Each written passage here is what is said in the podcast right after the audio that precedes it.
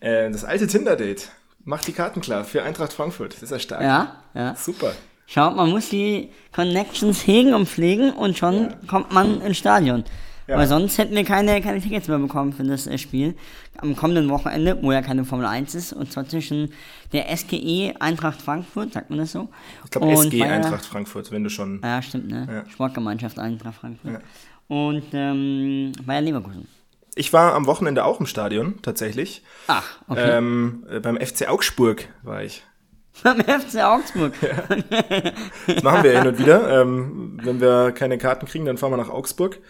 Und ja, war halt so ein typischer Bundesliga-Kick, gell? Bei strömendem Regen, beziehungsweise Nieselregen, Kälte, kann man sich alles schön machen. Ja, sehr cool. Ja. Man muss ja auch sagen, du kommst ja aus dem Fußball. Also war es an dem Tag, wo du am Abend also müde warst, dass du morgens in der Früh durch Zufall fast aufgewacht bist für Formel 1? Nee, das war tatsächlich am Freitagabend, da bin ich nach langer Zeit mal wieder richtig früh ins Bett und dementsprechend früh aufgestanden, und dann haben wir kurz geschrieben, so wie wir beiden das immer machen, morgens. Absolut. Morgen geschrieben. Und dann hast du geschrieben, ja, jetzt gleich Formel 1. Dann dachte ich mir, perfekt, qualifying. Ich habe richtig viel gesehen. Lass uns drüber sprechen.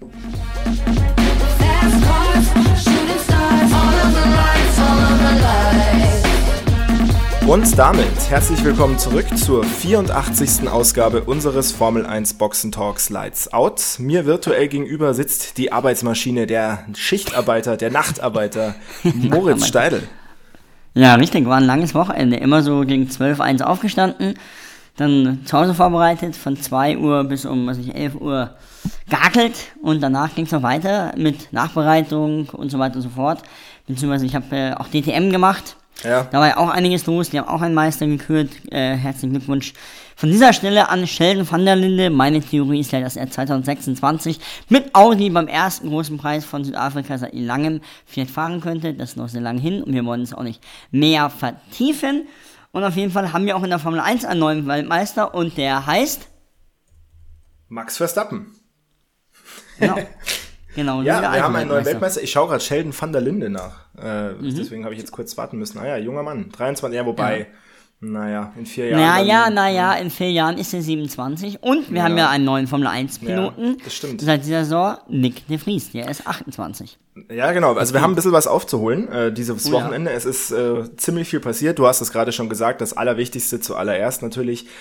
Wir haben den neuen alten Weltmeister, Max Verstappen, sein zweiter Weltmeistertitel in ganz jungen Jahren noch. Und er ist es geworden in Japan, beim großen Preis von Japan, den er gewonnen hat vor Sergio Perez, seinem Teamkollegen, vor Charles Leclerc, der dadurch, da volle Punkte vergeben wurden, da sprechen wir bestimmt auch noch gleich drüber, ja, dementsprechend aus eigener Kraft quasi es geschafft hat, Weltmeister zu werden, mehr oder weniger. Sagen wir mal vorneweg, wie fandst du den großen Preis von Japan, der ja auch unter ganz speziellen Voraussetzungen letztlich war?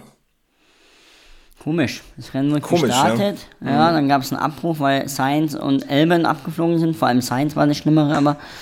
Und dann gab es eine Red Flag, fast 2 Stunden. Ja. Und dann wurde hinter dem Safety Car gestartet. Und dann, also müssen ja 2 Runden ohne Safety Car gefahren werden, damit es überhaupt Punkte gibt, so.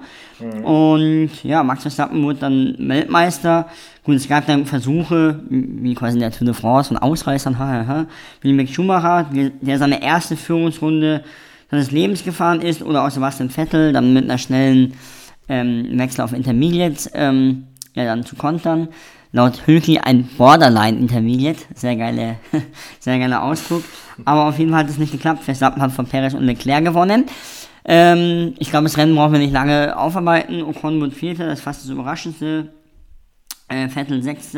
Aber auf jeden Fall, in der letzten Kurve will Perez an Leclerc vorbei, drängt ihn ab, beziehungsweise Leclerc kürzt die Schikane ab, und dann bei den Siegerinterviews kriegt Leclerc eine 5-Sekunden-Strafe zugesprochen, und dann erfährt Max Verstappen, dessen Siegerinterview davor war, dass er Weltmeister wurde. Hätte eigentlich nicht gereicht, weil es eigentlich nur halbe Punkte hätte geben sollen, nach dem Debakel von Spa. Letztes Jahr wurde diese Regel geändert, bei 50% des Rennens werden nur 15% der Punkte vergeben. Lass uns da doch mal kurz ein bisschen detaillierter drauf eingehen, weil ich glaube, das ist ja die große Frage. Also die ganze Geschichte war ja wieder durchaus kurios, und das haben wir es ja schon ein paar Mal gesagt. Ich finde, auch dieses Mal tut sich die Formel 1 da nicht so einen Riesengefallen irgendwie mit diesem die Art und Weise, wie der Weltmeister gekürt wird. Ich glaube, das ist einzigartig, dass Max Verstappen zweimal irgendwie, sagen wir mal, mit kleinen Fragezeichen zumindest aufs Podium schreitet und dann Weltmeister wird. Das ist irgendwie auch nicht so geil. Da haben sich die Regelhüter, finde ich, mal wieder keinen so großen Gefallen getan. Wird ja jetzt auch im Nachgang schon debattiert, ob man diese Regeln nochmal anpasst. Vielleicht, damit es auch jeder wirklich verstanden hat, weil es gab ja wirklich lange Fragen. Diese Regel, dass Rennen, wenn sie nicht komplett gefahren werden, nur weniger Punkte geben, die wurde ja 2021 angepasst. Eben aufgrund dieses Spa-Vorfalls, wer sich erinnert, die haben da 2 Rennrunden gefahren und dann kam es zu der Kuriosität beispielsweise, dass George Russell im Williams damals noch auf Platz 2 lag, einfach weil er irgendwie richtig gestoppt hatte oder eben auch nicht. Nee, weil er am Qualifying besser war. Ah ja, genau, so rum, ganz genau, sorry, aber Qualifying sensationell gefahren ist. Wie auch immer, auf jeden Fall gab es da Punkte und dann hatte man danach gesagt, naja, so können wir das ja nicht machen, so wie ja alle gesagt haben, das war eine Farce eben dieses Rennen, wir brauchen da neue Regeln. Und deswegen ist man dieses Mal davon ausgegangen, dass es eben aufgrund der neuen Regeln weniger Punkte gibt für dieses Rennen, weil wir nur 28 Runden hatten. Das sind 52% der Gesamtrenndistanz und laut dem neuen Reglement hätten da eigentlich weniger Punkte kommen müssen. Aber, Moritz, jetzt kommst du. Ja, aber das Rennen wurde ja nicht abgebrochen, sondern mit schwarz-weiß karierter Flagge abgewunken. Und dann... So ist jetzt diese Neuinterpretation der Regel, beziehungsweise es wird dann auch, es ist auch okay so. Ja. Es ist aber nicht so gemeint. Ich glaube, da einigen sich, hat sich auch Christian Horner, Teamchef von Red Bull und Max Verstappen gesagt, eigentlich war es nicht so gemeint und es wurden dann volle Punkte vergeben. Genau. Und das fiel aber irgendwie irgendwem, ich glaube, die Bild-Zeitung hat dann auch aufgeweckt, wem Emily Bellingham von der FIA dann auf, dass ja dann doch volle Punkte und mit diesen vollen Punkten ist Max Verstappen Weltmeister. Weil eben diese neue Regel nicht greift dann, unsere Zusatzstrafe, weil sonst hätte es ja auch nicht gereicht. Also wenn Leclerc Zweiter geworden wäre, hätte Verstappen noch die schnellste Rennrunde gebraucht, die er aber nicht gehabt hat. Die hat Wang Yonju bekommen, ohne Punkte, weil er 16. geworden ist. Die schnellste Rennrunde gibt es aber erst für die Top 10 und durch diese Eventualitäten wurde er dann Weltmeister. Vielleicht, also jetzt haben wir das Regelthema aufgelöst, es scheint wohl so zu sein, dass diese neue Regel eben nicht da gegriffen hat und gleichzeitig gibt's keine plausible Alternative, man wird sich da wahrscheinlich nochmal dran setzen. Aber viel spannender ist ja, ich glaube, wir brauchen nicht groß drüber diskutieren, ob das jetzt verdient ist oder nicht, ganz ehrlich, ob er jetzt in Suzuka Weltmeister wird oder dann nächste Woche in Austin, ist jetzt mal geschenkt, aber absolut verdienter Weltmeister, herzlichen Glückwunsch, von den letzten 8 Rennen 7 gewonnen. Das ist eine Ansage, von den letzten 7 Rennen 6 gewonnen, so rum, das ist eine Ansage. Aber dementsprechend. In meinen Augen hat sich die FIA und besonders das Regelwerk in den letzten 2 Jahren und WM-Entscheidungen nicht mit Ruhm bekleckert. Nee, und es ist halt auch, wahrscheinlich eine Fehlentscheidung und heuer ist es einfach, es wirkt fast dilettantisch. Ja, irgendwie habe ich das Gefühl, sie müssten mal so ein bisschen sich mal hinsetzen. Ich war immer aus dem Bild. Du hast mir so angeschnitten. Sie müssten sich, glaube ich, mal wirklich hinsetzen und dieses Regelbuch mal komplett überarbeiten. Die haben ja genug Zeit. Formel 1 Menschen wie du haben ja unverhältnismäßig viel Freizeit auch. Und dementsprechend kann man sich da ruhig die 4 Monate im Winter mal hinsetzen und mal dieses Regelwerk, sagen wir mal, nicht überarbeiten, aber erweitern und fixieren. Überdenken. Also gerade überdenken. Ich sage ja gar nicht mal, dass diese Regel, auf die man sich ursprünglich berufen hatte bei den Medien und auch teilweise in der Formel 1 selber, nämlich eben unvollständiges Rennen, es gibt weniger Punkte. Das macht ja Sinn, finde ich. Das ist ja sinnvoll. Aber dass dann eben doch wieder so ein Schlupflöchlein ist und dann heißt, eigentlich ist es ja doch ein vollständiges Rennen, weil eben schwarz-weiß karierte Flagge, das ist halt sinnlos. Und da, genau das muss man irgendwie, finde ich, mal ein bisschen ausmerzen. Ja, es ist willkürlich, wirklich, in meinen Augen. Genau, also es ist so, ich möchte noch nicht mal Bad Intent da irgendwie unterstellen, aber im Endeffekt ist es ja auch so, ich glaube, irgendwer saß da und war ganz zittrig und jetzt haben wir ihn gekürt, jetzt müssen wir ihn küren und dann, jetzt kommen wir und müssen wir es Eigentlich ist die größte Leistung, wie sie das so schnell verargumentiert haben. Also da muss einer, da fällt mir schnell was ein und dann wird es dann auch noch, aber anyway. Unabhängig davon. In einem, glaube ich, sind wir uns einig, ganz kurz. Ja. Max Verstappen wäre so oder so auch in Austin oder in Brasilien oder wo auch immer in Mexiko dazwischen Weltmeister geworden. Ich glaube, da haben wir keine Zweifel dran. Da gibt es keine Diskussion und das ist auch ein schöner Übergang, nämlich dazu, was ich ursprünglich auch mal ansprechen wollte, denn Ferrari in diesem Moment wieder Charles Leclerc, der bärenstark gekämpft hat über eine lange Distanz, aber ist immer für einen Fehler gut. Und so auch Charles Leclerc, der in der vorletzten Schikane ungefähr abkürzt und dadurch eben diese berechtigte 5-Sekunden-Strafe bekommt. Mit dem unterlegenen Auto gegen Sergio Perez eben lange verteidigt und dann ganz am Schluss halt doch noch auf gut Deutsch verkackt. Und dementsprechend ist es relativ klar, dass es hoch verdient ist, aber schon auch wieder symptomatisch für diese Ferrari-Saison, oder? Ja, es zieht sich durch die Saison. Also das kann man nicht anders sagen. Auch in der Runde, da hat Sainz, also in der Pole-Runde hatte Sainz wieder einen Fehler, den ist dann auch wieder zerlegt im Rennen, wegen Aquaplaning, kann immer passieren, aber es passiert dann doch immer denselben.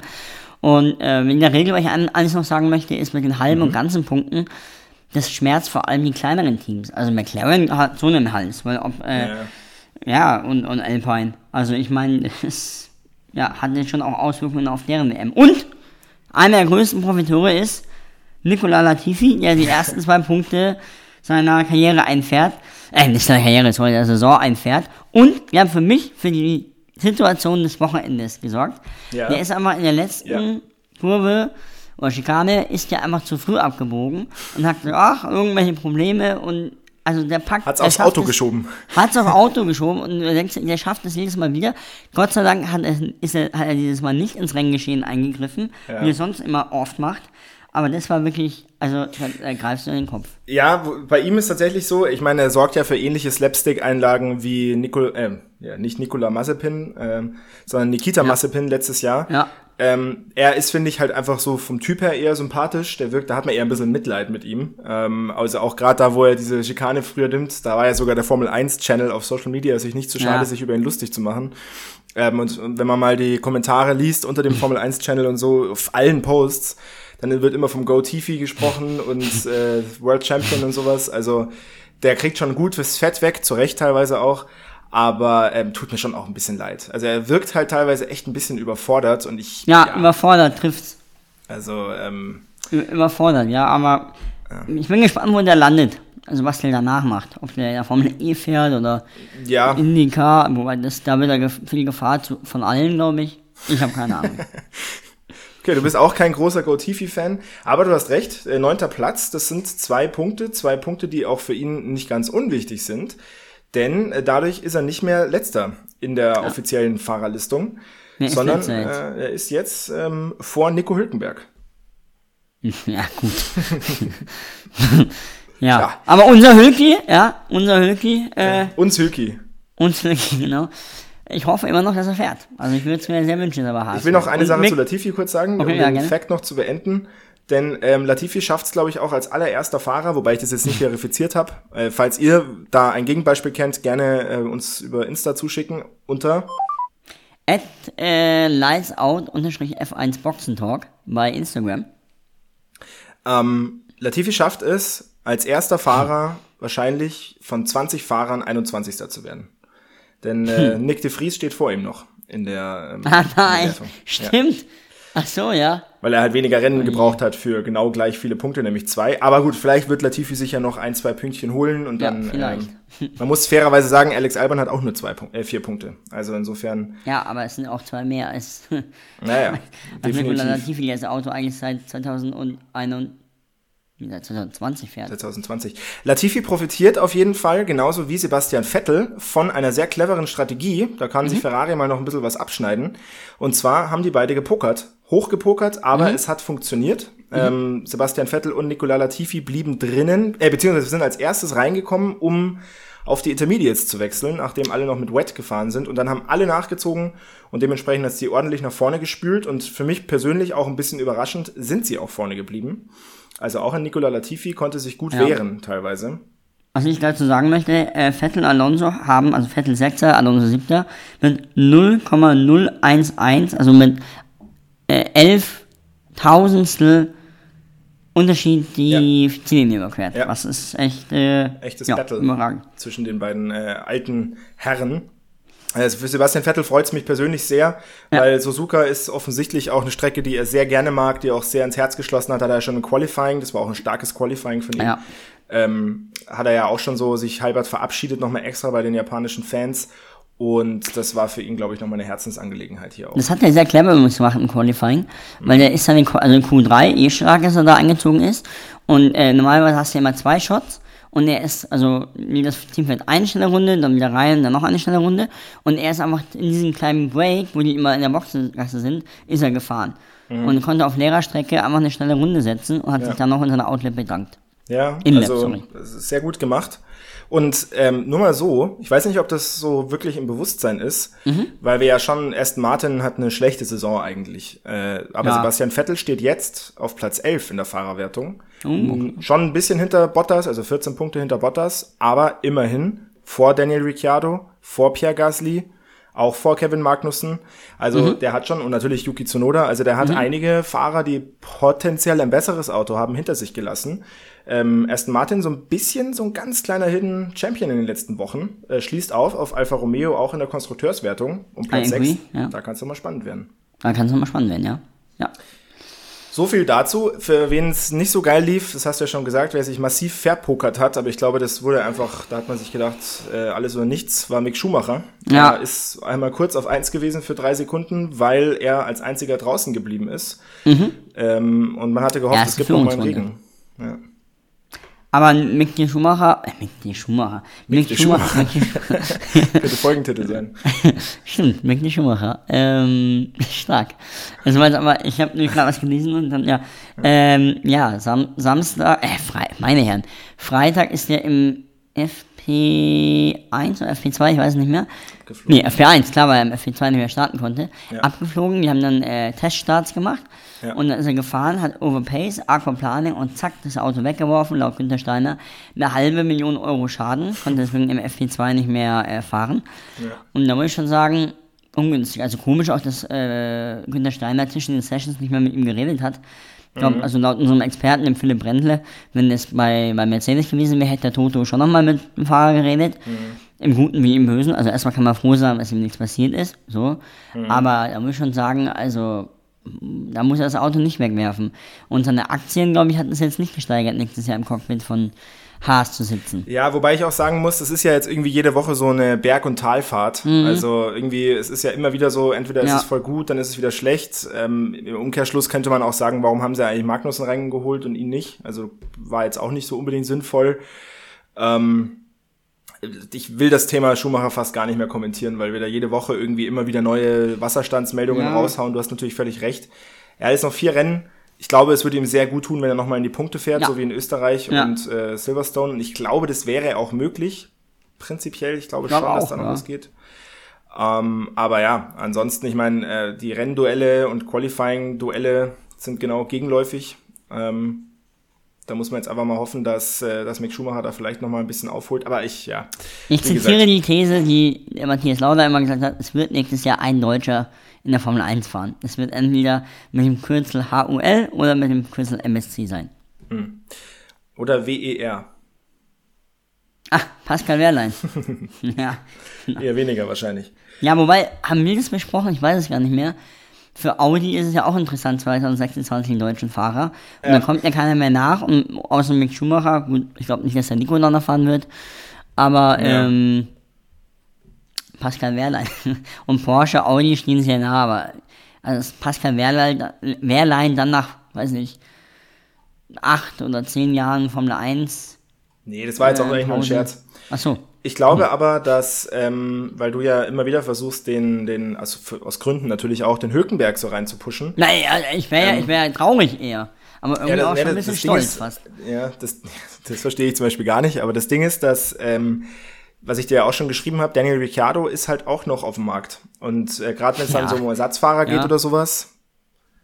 Ja, der Marketingwerk von Daniel Ricciardo ist riesig, aber er meinte, realistisch gesehen wird er nächstes Jahr keinen Cockpit haben. Ja, aber realistisch gesehen hat Hülkenberg auch keins. Also das, ich glaube, er wird dritter Fahrer bei Mercedes, hofft, dass er dann 2024 wieder Formel 1 fahren kann und Mercedes wird ihm in jedem YouTube-Video auf jedes Event und was ich wohin mitschleifen, weil der ist ja so witzig. Ja, der lässt die Marke wachsen, Moritz. Ja, der ist so unfassbar witzig.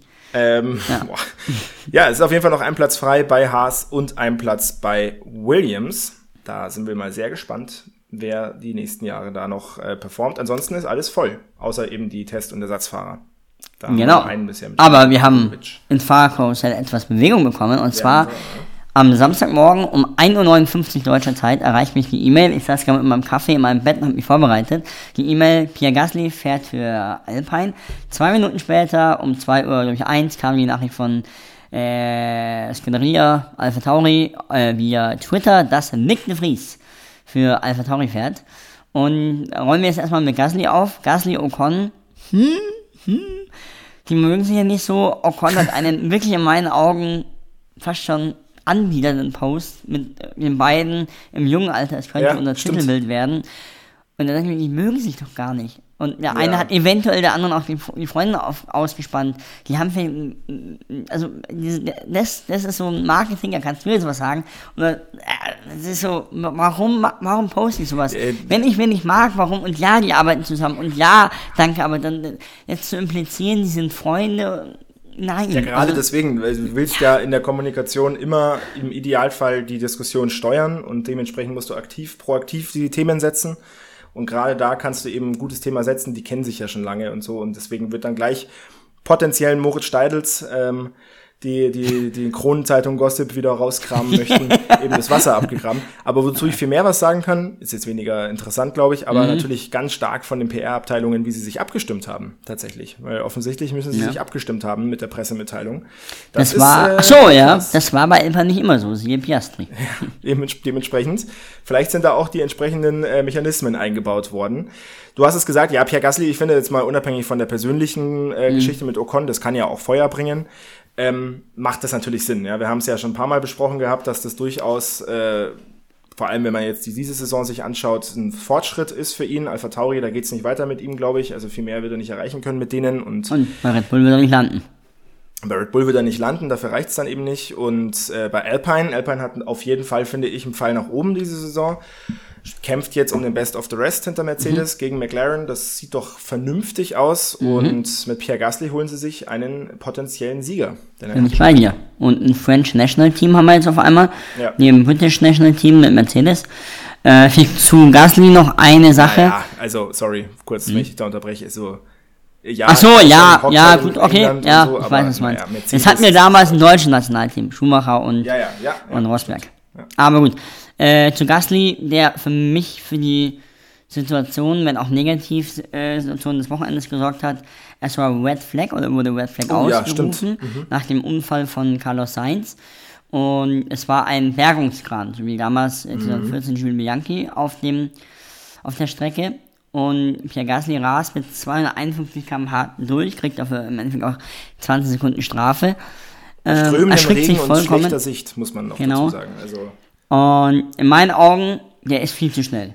Zu schnell. Unnötig auch, aber er wollte einfach auch das Feld wieder aufschließen, okay, wollte Bianchi damals leider auch.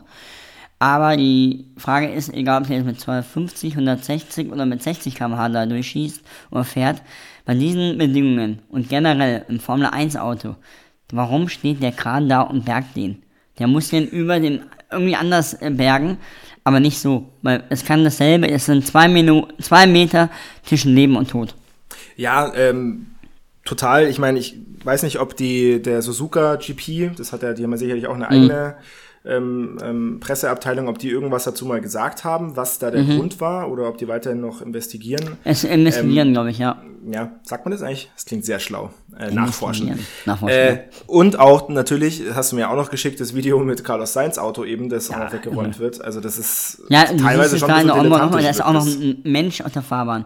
Ja, genau. Also irgendwie, man kann nur wirklich... Also vielleicht zur Erklärung kurz, die schieben das Auto von Carlos Sainz im allerletzten Moment per Handkraft von der Strecke, während da ein anderes Auto vorbei rast. Also ein Formel-1-Wagen halt vorbei rast. Wir wollen es auf den Kran dann heben, ja. Ja, genau. Aber lecker. Ja, der Traktor darf da nie aufkommen und auch in Singapur gab es eine ähnliche Szene, ich habe es jetzt nicht mehr genau im Kopf. Es ist einfach ein No-Go. Keine Menschen auf der Strecke oder vor allem auch kein Kran. Also es geht einfach nicht. Punkt. Ja, oder das Rennen muss halt geflaggt sein, also Red Flag. Genau. Dann kannst du es machen, manchmal musst du es machen. Ja, bin mal gespannt, ob da noch mal irgendwas kommt. Bibi Janki war einer der besten Freunde von Pierre Gasly. Ja, also irre. Nun gut, okay. Ein Thema haben wir, oder zwei Themen haben wir noch, und zwar Nyck de Vries zur AlphaTauri. Ja. Finde ich spannend, weil, das ist aber vielleicht was für die Special-Folge nächste Woche, dass fast alle Nachwuchsfahrer die Akademien durchlaufen haben für teures Geld, jetzt woanders fahren. Lasst uns das nächste Woche besprechen in der Folge Nyck de Vries zu AlphaTauri. Dort kann er irgendwann hoffen, oder soll er Teamleader werden, auch ein Schlag ins Gesicht für Yuki Tsunoda, genau. Aber auf jeden Fall Nyck de Vries fährt endlich Formel 1. In meinen Augen ein Beweis dafür, dass man mit harter Arbeit und immer an sich glauben irgendwann seine Chance bekommt. Auf jeden Fall Nyck de Vries zu AlphaTauri.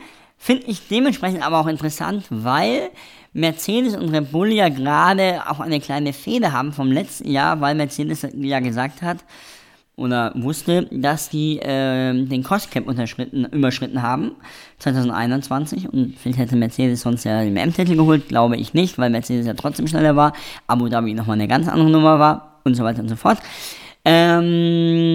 Cost-Cap kam gerade heraus.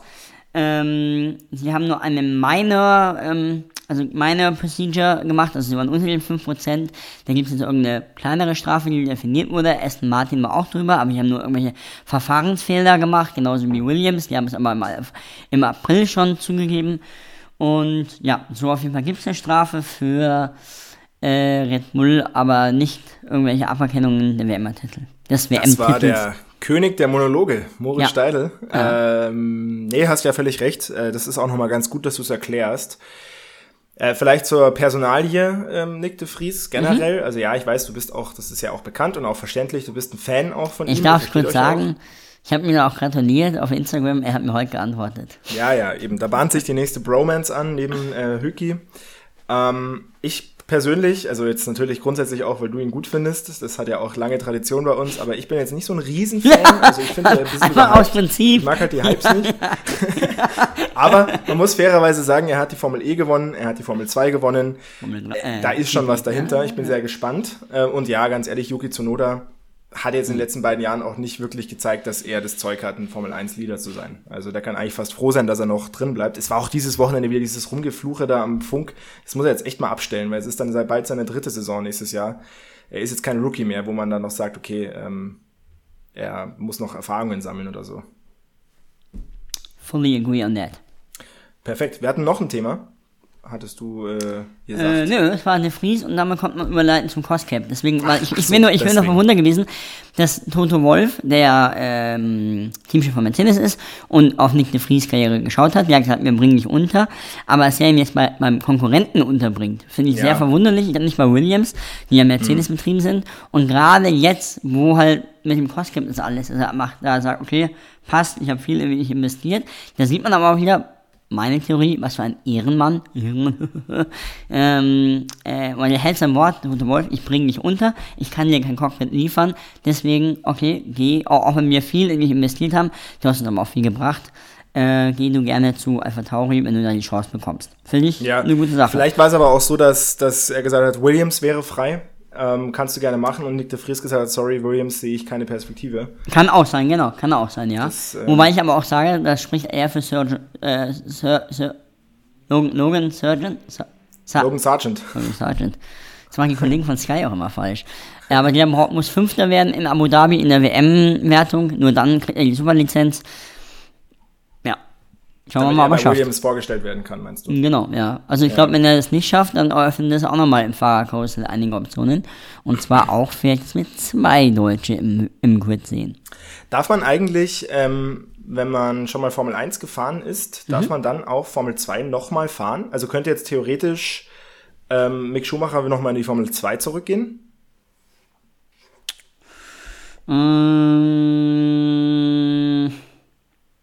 Nochmal die Frage bitte, ich habe es nicht ganz verstanden. Ja, du immer nebenher noch liest, Moritz, du kannst sowas nicht. Ich bin Multitasking nicht, darf theoretisch Mick Schumacher jetzt beispielsweise, also ein Fahrer, der schon mal Formel 1 gefahren ist, nochmal zurück in die Formel 2? Das ist eine gute Frage. Kannst also ja mal, in der MotoGP geht das. Ja, das kannst ja mal raussuchen für nächste Woche. Der Darren Binder macht das zum Beispiel, wobei, naja, ist von Moto 3, MotoGP und fährt vielleicht Moto 2. Ich weiß es nicht. Ja. Na gut. Naja, lass mich überlegen, Jack Aitken, der ein Rennen für Williams gefahren ist, ist danach wieder GP, also ja, okay, gefahren, ich meinte jetzt schon, also schon... Ich frag mal nach oder schau mal nach. Ja, also ich meine, wir können da nächste Woche auch drüber reden, ob das wirklich auch sinnvoll ist und so, aber genau. Dann lass uns doch mal ins Fragespiel gehen, Moritz. Denn da gibt's noch wichtige Punkte zu holen und auch ich muss mindestens 5 Punkte holen heute, um noch ein bisschen Chancen zu haben. Yes! Im Fragespiel steht es 35-27 nach der Nullrunde letzte Woche. Mhm. Und also 35-27 für dich. Wir stellen uns jeweils 2 Fragen, eine leichte, eine schwere. Ich habe mir übrigens noch aufgeschrieben, falls es zum Punktegleichstand kommen sollte, habe ich gewonnen wegen deinem Felder mit Alex Albert. Ja. Eine leichte, eine schwere Frage. Die schwere gibt 2 Punkte, die leichte gibt 1 Punkt. Du darfst dir gerne deine erste Frage aussuchen. Wie immer die schwere, bitte. Gut. Pierre Gasly hat erstmals in dieser Saison den schnellsten Boxenstopp hingelegt. Mhm. Meine Frage an dich, Moritz, wäre, welcher Fahrer hat denn die meisten schnellsten Boxenstops diese Saison? Ist es A, Daniel Ricciardo, B, Fernando Alonso oder C, Sergio Perez? Sergio Perez, weil ich die Statistik letztens gelesen habe.